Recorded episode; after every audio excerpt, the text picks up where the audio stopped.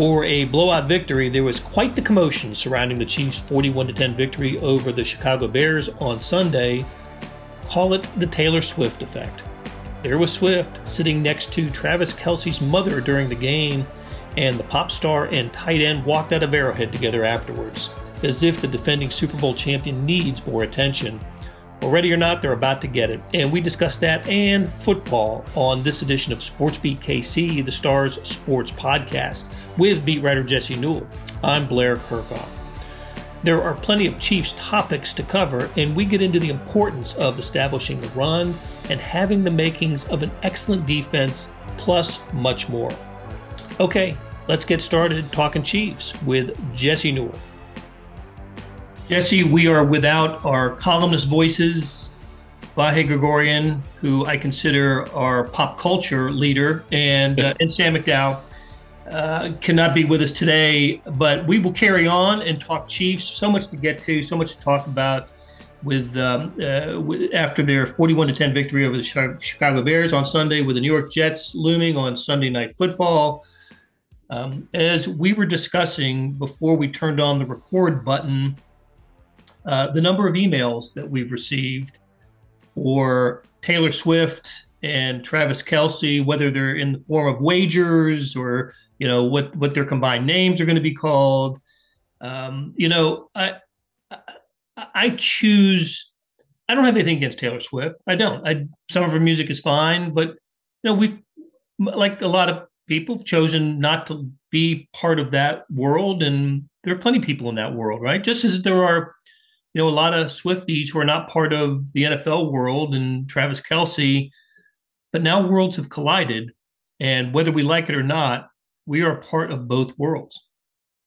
I was thinking about this after the game, Blair. I think I'll, it's going to be one of those moments. You'll always remember where you were, what you were doing when this thing first happened. And um, now I think we've at least gotten to the point where there's a beginning so there's going to have to be an end or if there's not an end then there's a very uh, you know excuse the pun happy love story that's going to take a take place here between uh, these two people but it, that was just a it was a shocking thing and then obviously the the ramifications of this you know i'm still living here in lawrence blair and there was a rumor that uh, Taylor Swift was at Free State Brewery, um, you know, one of the best restaurants here in town yesterday, and all of a sudden you've got like 300 college people out on the sidewalk wanting to get a glimpse and evidently she was never here. It was just some rumor. So uh, it is crazy. I agree with you. I think a lot of people especially on this podcast will mostly want to hear about football and the chiefs and how they've done and getting to two and one but um, this is kind of bigger than i think what we grasp right now is going to be bigger than what we grasp just because like you said this is the intersection of two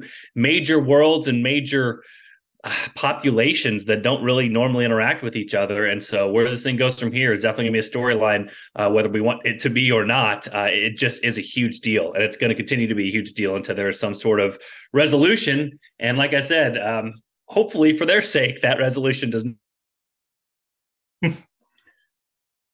of what they've at least seemed to have started. Yeah, look, I, I think now we're going to have to go to every game starting with Sundays in New York with the idea is, oh, Taylor Swift going to be here today? Is this, uh, you know, if so, where's she going to sit? And um, the paparazzi will be uh, be going crazy. I don't.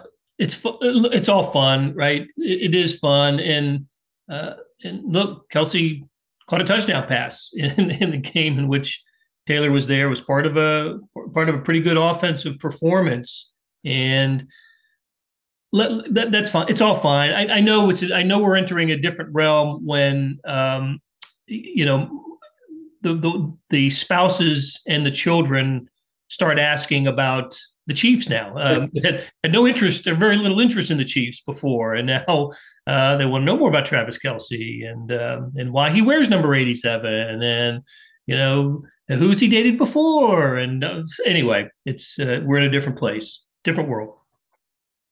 Yeah, right. and I mean, I guess she has some tour dates coming up here soon, so this might not be Taylor Swift watch for too much longer. But this did appear to be the last time that she could come to a Chiefs game, at least in the near future. So um, the invitation was out there. she agreed to it, and there it was. And so, yeah, this is going to continue to be a thing here for at least another few weeks. Yeah, we'll definitely have to pay attention to the Monday night game against the Eagles in November. Uh, she is an Eagles fan, and of course, that's the Jason Kelce.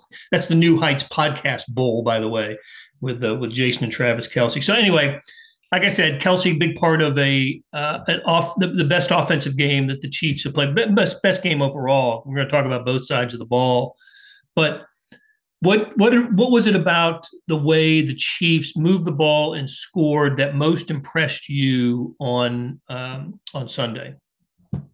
Well, I wrote about this after the game, Blair. I think the best part was they got a little bit of a run game going, and we can talk ourselves to death about how they can, excuse me, um, you know, figure out the pass game a little bit better to get the execution better, all those sorts of things. But I mean, the the elephant in the room was that they were not running the ball and they had not run it effectively and had guys that were struggling with run blocking coming into the game. And so the fact that sometimes you just need to line up the football and if teams are going to play zone against you, you you go and beat up their smaller dudes that are on the field. That's something you can be able to do and have success with. And it kind of reminds me everything I guess goes in cycles. But I mentioned this in the story I wrote, Blair. You remember back to the not last year's AFC Championship game against the Bengals, but two years ago uh, when the, the, Bengals actually won the game. They were playing that dropping eight. The Chiefs were trying to pick it apart with pass game, but you know what ended up happening was Mahomes had the worst half, second half of his career. And after that, what did the Chiefs do the next season to go on and win the Super Bowl? They played more tight ends and they ran the football more. They drafted Isaiah Pacheco. So um, again, it's it's one of those things the Chiefs will always be a team that throws the football. They always will under Andy Reid and Patrick Mahomes, and they should because they can be effective at that. But there comes a certain breaking point when if teams are just going to play you a certain way and drop a bunch of dudes back, you have to be able to hit them in the mouth. And I talked to Donovan Smith, the left tackle for the Chiefs in the locker room, and he went crazy over one 13 yard run in the second quarter after Isaiah Pacheco kind of bowled a guy over. And I asked him, I said, Hey, what were you thinking when you were going nuts and screaming up? And he said, I wanted more runs to be called this week. You know, I, I, wanted there to be more runs. And kind of famously, the first half of the Jaguars game, the Chiefs had 26 plays and two design runs calls runs called. So we can talk about this a little bit. And Andy Reid and, and kind of Matt Nagy kind of downplay that a little bit, not running the ball as much in that half. But uh, again, talking to the offensive linemen, I think they took that personally. And I think if they can block better than they did in the previous two games and show some life in that aspect, I think this Chiefs offense becomes much more balanced. I think they can do a lot more things to counter defenses rather than just trying to throw the football every single down. We'll get into Jawaan Taylor and his troubles here in a minute, but just the signing of Taylor and Donovan Smith, we knew that uh, they would improve the Chiefs' pass blocking, and that's been reflective in. I, I, think I heard Sunday that there had been a sack of Mahomes this season. I can't remember it, but there's either one or zero sacks of Mahomes in three games. But uh, but they would they were average pass or run blockers, so you kind of knew what you were getting with them, and. And of course, the, the, the opening night massive failure on the Blake Bell play on the uh, you know on the uh, uh, short yardage situation reflected that. So, um, but you're right, 153 yards rushing against the Bears, and and for the first time, Patrick Mahomes was not the team's leading rusher, and that's that's a good sign as well. I, I was thinking after a couple games that that that could not continue. You cannot have Patrick Mahomes be your uh, your rushing leader, and yeah, it's always fun to watch Pacheco in action because he's not only runs angry, he he he arises angry, he gets he returns to the huddle angry. He's just fun to watch. So um, a great uh, run game effort by the Chiefs on Sunday. The other development I thought was Mahomes taking advantage of the zone uh, in in uh, in a way we hadn't seen in the first couple of weeks, finding the soft spots in the zone, you know, getting completions Rashee Rice seemed to be a beneficiary of that. You know, found himself open, open over the middle a couple of times and turned those into gains. Almost got a touchdown off of one of them. So, uh, look, if, if the running game is working and the Chiefs are having passing success against the zone, is is everything fixed on offense, or or do we have to take into account the quality of the opponent on Sunday? Yeah, I think you do. Um, unfortunately for the Bears, they really struggled in the middle part of the field, intermediate areas coming into the game. And you saw that again. I mean, Rashee Rice, the Chiefs, I know Greg Olsen pointed this out on the Fox broadcast, but they were running kind of the same play over and over again, which was they would have Kelce run up the field and clear out the defense, and then have Rashee Rice go right behind him and just kind of put his hands up and say, Give me the ball. And he was wide open like three different times on that particular play. So uh, some of those zones are not going to be as open against other teams. Obviously, the Bears are in disarray. They played even worse than I thought they would. Uh, I thought they would come out and fired up and potentially change some things up offensively, and that ended up not being the case. But is it all completely fixed? No, but you're right. There's signs of life, and I, I think it's kind of weird to say this, Blair. But I, I am going to go back to a point that Sam McDowell, you know, our colleague, has brought up a lot, and I think it does merit talking about, which is the Chiefs stayed with seven receivers to start the year, and they tried to play seven receivers.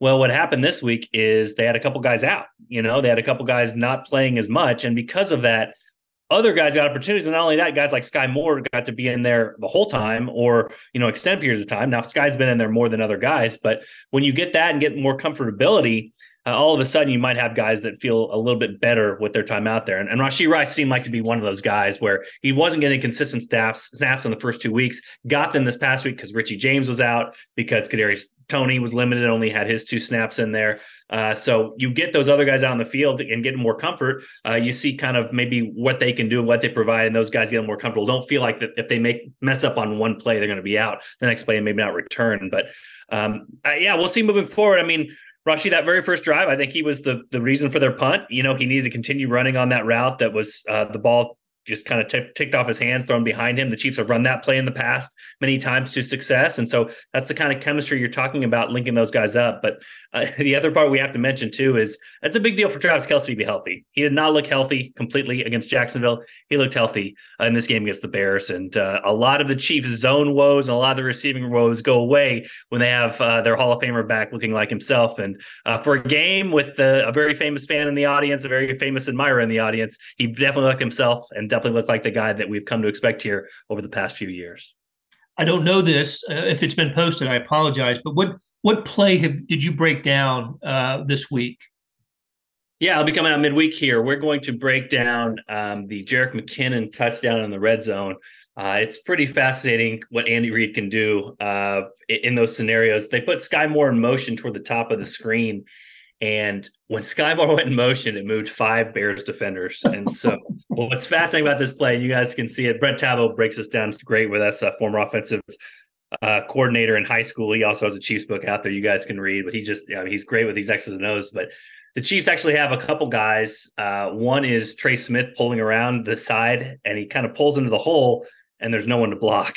And we also see that Donovan Smith on that particular play actually did not do much. Um, he helped on a double team, went out to block somebody, missed him, and it just doesn't matter. Like Jerick McKinnon's already in the end zone because five dudes follow Sky Moore up uh, on his motion, and uh, there's just nobody there to block. So it's pretty good design of your play call. Pretty good if your head coach and your offensive coordinator can come up with plays where you have two big offensive linemen whose job is to block players, and they have nobody to block by the time your running back gets to the end zone. So pretty good exercise from uh, Andy Reid and the Chiefs, and something we probably shouldn't overlook through all this. Looking forward to that. I was wondering if you were going to break down the the um, the long completion to Justin Watson, where uh, from the end zone camera, you get a full appreciation of the the way that Mahomes had to contort his body to get the pass off. That uh, just a, a, bit of a sling to it, but an amazing throw from from Mahomes and and reception by Justin Watson. I think it went for 37 yards. And I can't remember. I believe it was the second quarter, and could have been first, but but uh, it was in the first half uh, an, an, incredible play. So um, just one of those Mahomes moments. Maybe maybe his best throw of the year. I, I don't know. Yeah, when he's jumping and avoiding, you know, evading pressure, and then you hit a guy in stride. I know a lot of the people out there that study the film basically took one look at that and said, "Yep, Mahomes continues to be an alien and do things that nobody else in, in the world can do," and and that definitely proved to be the case on that particular throw while we're on the offense, let's now uh, move to Jawaan Taylor. You were on the conference call with uh, Andy Reid on Monday. It's some pretty, you know, once again, we we, we kind of interpret what Andy Reid really means through his words. I don't know if there was much to be left open open to interpretation here. He's not happy. What what what's striking to me though is how much the tone has changed from Andy from the previous week when um, in the Jacksonville game Jawaan Taylor had the five penalties. I think it was one for um, illegal formation, two for false starts, and two for holding. I think I got that right. Um, and Andy Reid said, look, yeah, it was his fault. We've got to clean all that up. They spent the whole week talking about it. We even talked to Jawaan Taylor during the week about it, supposedly all cleaned up. And then on one series on Sunday against the Bears, two illegal formation penalties. One wipes away the 50 yard touchdown pass from Mahomes to, to um, Marquez Valdes Scantling. And, uh, and on Monday, Andy Reid was uh, quote to the point, you know, the calls are to the point of being ridiculous, and that Jawaan Taylor was being picked on. So, um, bit a bit of a change of tone from Andy Reid here. Yeah, so you're right, and I think this is good to bring up the context, Blair, because you know we're around Andy Reid all the time, so we kind of understand when these things, even if they don't sound just crazy on quotes, um, the context here is that this is pretty important. I remember last year, this will give Andy Reid a lot of credit for. Andy Reid, when he thinks it's his player's fault or he does not think that it is something that is the league's fault, he will come out and say that. So uh, if you remember last year, go back to the preseason, and Blake Bell hurt himself on the Chicago Bears turf. There was so much talk about Soldier Field. There were divots in the field. You know, we were at the game and they were trying to put sand in certain spots, you know, to kind of, I mean, it, it looked really bad. And Blake Bell falls down, hurts his hip, and is out most of the year because of that. And I asked Andy Reid after that, I said, Hey, did the field have something to do with this? Did it have to do anything with his injury? And he goes, No, it did not. He just slipped. It was one of those freak plays. But it would have been easy, easy for Andy Reid to come out and be like, Yeah, did you guys see that they had buckets putting sand out on the field before the game? Of course he did. You know what I mean? Or even if he didn't feel that way, he could have just, you know, thrown thrown Soldier Field under the bus. He did not. He said, Hey, nope, freak play. That's what happens. The next week, the Chiefs play the home or not the home opener, the NFL opener, their first game against the Cardinals. And if you remember, Harrison Butker slips on the turf, Trent McDuffie slips on the turf, both injure themselves. Andy comes out, asked, Hey, did the turf have something to do with that? Yes, it did. The field was in bad shape. We tried to get different cleats, blah, blah, blah. But you see those two things up against each other. And, and it's a perfect example of what I'm talking about, which is he's not going out of his way to criticize something if he doesn't believe it. But when it is meant to be criticized, and when he does feel that way, he'll come out and say it.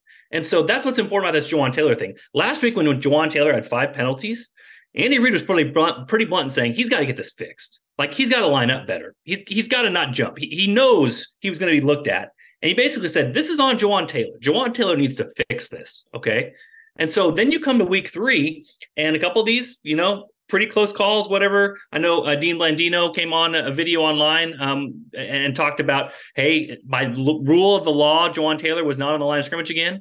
But Andy Reid comes out the next week and says, no, look, they're picking on him now.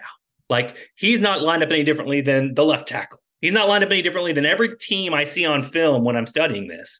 So this is very important to note with Andy Reid because he will call out his own player and call out, hey, the, league did fine here. And he even said that in this instance. He said, week two, I was with the officials. Jawaan Taylor deserved those penalties. Week three, I'm not seeing it. I'm not seeing anymore. And so this is him defending his his guy. And you know, Vahe Gregorian wrote this morning uh, about uh, a column about, hey, uh, the same sort of thing I'm talking about, which is Andy Reid doesn't step out here to say these sorts of things uh, without an intention, without thinking about it first. And so for him to kind of change on this regard, not only makes me think that this is what he really feels about the situation, but it also makes me think that his guy right now needs some support and he needs it to be known to the NFL. Andy Reid needs it, needs it to be known to the NFL that this has got to stop. Either Jawaan Taylor needs to continue to get penalties and other teams do get those same penalties, or they need to to loosen things up a little bit. And so I think it's an important moment right now. And uh, for Jawaan Taylor, a new player, I think this is a shift from a week ago, and this is a coach having his back in one of those situations where he needs somebody to have his back. Jesse, you you watch a lot of tape, a lot of film uh, on games. What do you see this? I mean, the, the and, and the rule is he has to he has to be within basically a half a yard of the center, doesn't he? Isn't isn't that sort of the there's something about breaking a plane or but it, yes. what it comes down to is about he, he gets about a half a yard of of of leeway here and so for it to have happened in I think it was on three snaps two two flags on three on, on three snap over a three snap period I just I, it, I don't I trust NFL officials. I do. I, I, some have good games, some have bad games. Just like a, like, like a baseball umpire calling bad balls and strikes. Some are some are better than others at it. Um, but I, it's just hard for me to believe that.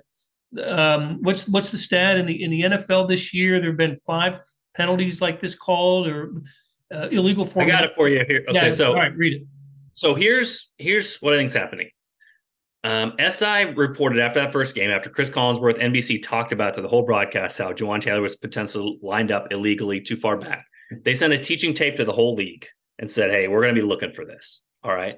So if you're an official and you're going into a game and you know this Jawaan Taylor situation, and you know there has been a basically a notice from the league to say you have to watch out for this, then you're going to watch out for it, especially the guy that's the right tackle for the Chiefs, especially the one that everybody talked about on NBC.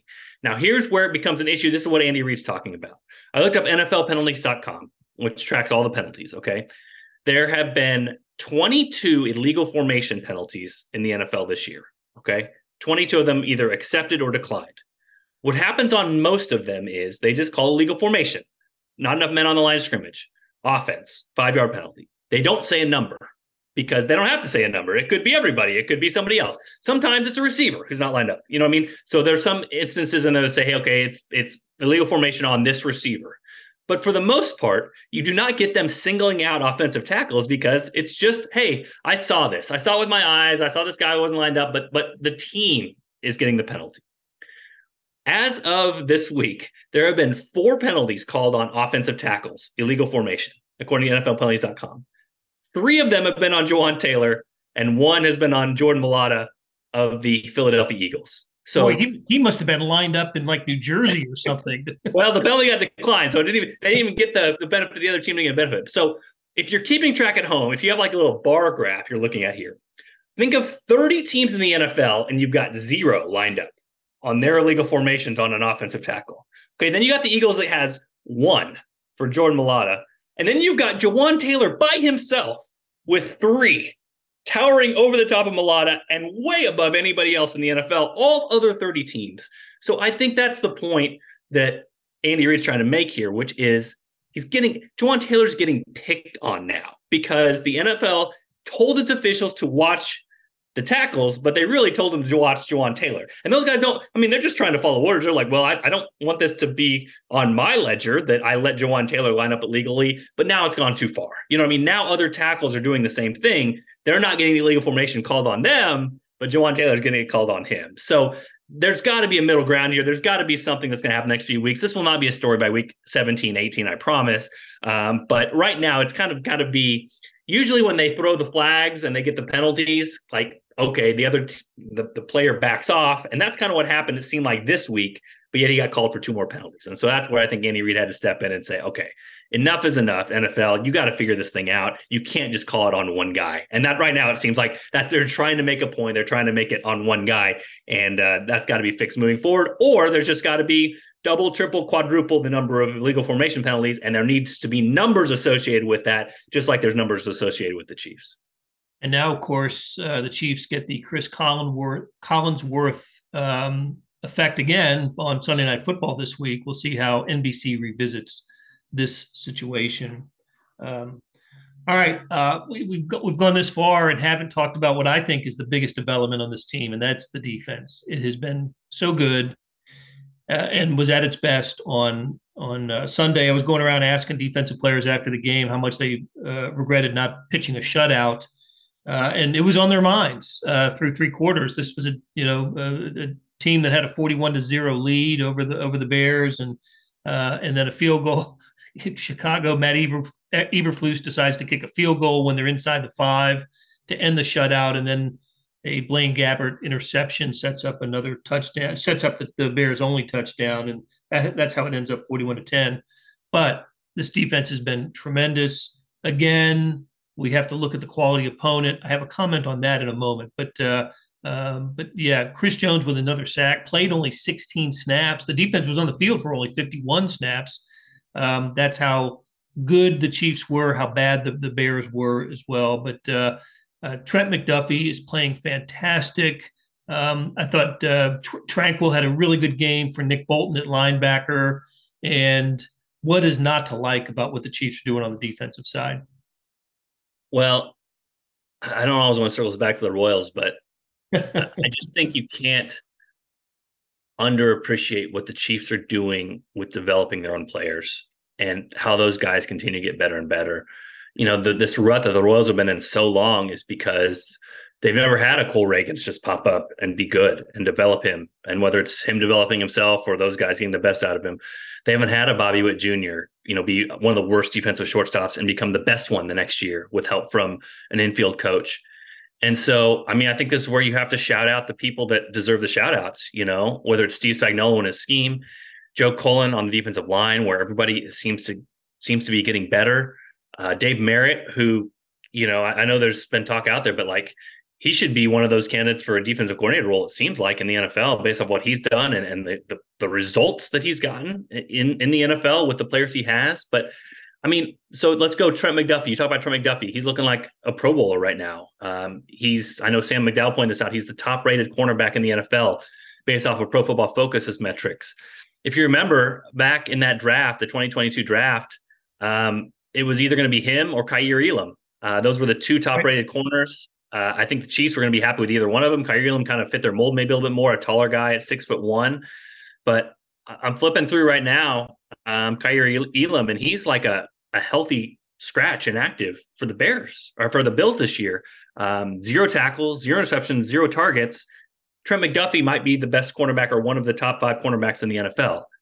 I mean, who gets that credit? McDuffie gets the credit, obviously. Steve Spagnuolo gets the credit. The Chiefs get the credit. But uh, Dave Merritt gets the credit. I mean, the, all those guys are coming together to make him an amazing player when the guy who went just right after him, who most people thought was basically the same player, is not getting on the field. And that's where the Chiefs are having success. I mean, Leo Chenal at linebacker, he didn't have his best game uh, this past week against the Bears, but he's showing up when it comes to run defense. He's showing up when it comes to being a pass rusher and adding to that role. Uh, so kudos to the Chiefs. I mean, George Karlaftis is a guy who is is putting up numbers every single week. Who's uh, you know being a nice compliment to Chris Jones in there, and and then being relentless. You know, living up to his Furious George nickname. I think what you're seeing with the Chiefs is Chris Jones obviously stepped up against the Jaguars and made a couple huge plays. But what you've seen in week one, week three is kind of something Steve Spagnuolo has talked about, which is I think they just have a lot of really good football players right now. They have a lot of good players who are older, who are playing together and playing to the scheme. And it's really tough to beat them. And you mentioned Drew Tranquill. Maybe there, maybe there's no greater indication than that. The Chiefs would not take Nick Bolton off the field last year. They couldn't take him off the field last year. This year, you got a guy who steps right in and, and you don't miss a beat and and that's with Nick Bolton. And who knows? Maybe last year he would have had to push through it and play through the injury. This year they're just like, hey, you know, Drew's got this. It's okay. And they've been subbing Nick Bolton out for series to rest him up anyway because of how well Drew Tranquill has been playing. So you just look across the board with the Chiefs, whether it's Karlaftis, whether it's Tranquill, whether it's uh, McDuffie. I mean, Josh Williams had an amazing game uh, against the Bears as well. I mean, those guys are all developing and getting better. And that's not just something that's God given. That's not just something that happens. That's something that them being in the environment with the Chiefs uh, is taking place. And so you have to give credit out to a lot of different people and a lot of different places here. But uh, the Chiefs thing is rolling right now. And It just seems like they have a lot of really, really good players that are working together on that back end. And the results have been impressive to this point. Many of whom came to the Chiefs through the 2022 draft, which is uh, every game looking like just a um, one of the great draft classes of all. We thought it was we thought it was a home run last year, and now you're getting more from Karlaftis. Now you're getting more from McDuffie. Now you're getting more from Chenal. It's like, my goodness, um, yeah, I, I, don't know where, where it's going to end up is crazy, but what one draft like that can do for you um, is is pretty astounding, especially when you have some of the cap limitations you have with having a quarterback that takes up such a big part of your salary cap. We'll devote a podcast uh, maybe down the road to the um, you, you, know how much of that draft class was shaped by the Tyreek Hill trade, maybe the week before the Dolphins game, and um, and uh, so far, what a win-win scenario for for both teams, especially what the Dolphins did this past weekend. So, um, okay, Jesse, good stuff. Let's uh, let's let's leave on a uh, on a let's switch the, the, the game here and leave on this thought. Um, quite a weekend for the, the local colleges, Kansas, Missouri, and Kansas State. Um, of those three victories, uh, Kansas over BYU, K State over Central Florida, and Missouri, you know, a week after beating Kansas State, hanging on to beat Memphis. Uh, any one of those impress you more than the others? Uh, I mean, I think you got to stick in this state. KU, K State were both pretty good, and Yeah.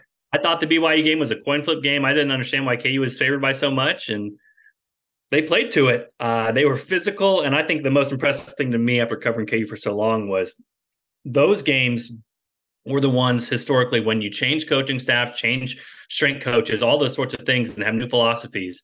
KU would always wear down in the second half. You know, they would not have enough juice left, especially against the big, strong physical opponents like BYU is. And KU was the one that took it to BYU late in that game, running the football, being able to be the more physical team. And so they've got it built up in Lawrence. That's that's really impressive. And um, now they get a real test, national TV at Texas. Um, I would I would tell you that that can't be done, but I've seen it be done with a much lesser team. Uh, Texas. So uh, we shall see what happens here. Obviously, big underdogs for a reason, but uh, this is a really, really impressive one. I watch KU week in, week out, and not very much like the previous decade of teams that I cover. Very good. All right, Jesse, great conversation, and we'll talk again next week. All right, thanks, Blair. That will do it for today. Thanks to our production team of Randy Mason, Monty Davis, Todd Feedback, Jeff Rosen, and Scott Chasen. Tip of the cap to Jesse Newell for sharing his insights. Morning Sports Edition is the nation's top digital sports page. It is loaded with news about the Chiefs, Royals, KU, Mizzou, K State, Sporting KC, the KC Current, and more. And when you get through all that, there are dozens of pages about sports around the nation and the globe. Check it out at liveedition.kansascity.com. Thanks for listening, and we'll be back soon with another Sports Beat KC, where we talk sports in and around Kansas City.